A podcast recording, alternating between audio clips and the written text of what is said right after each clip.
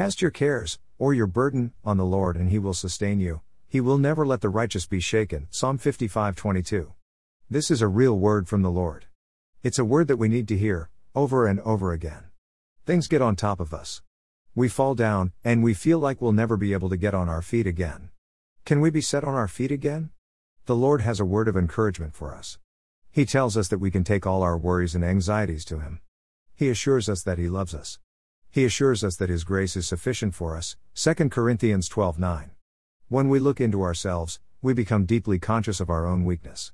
When we look away from ourselves to the Lord, He makes us deeply conscious of His strength. Will we be shaken? Yes. We will.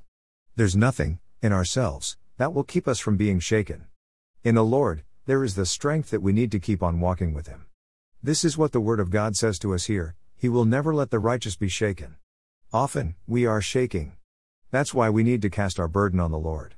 When we do cast our burden on the Lord, we are filled with a strength that is not our own. It's the strength of the Lord.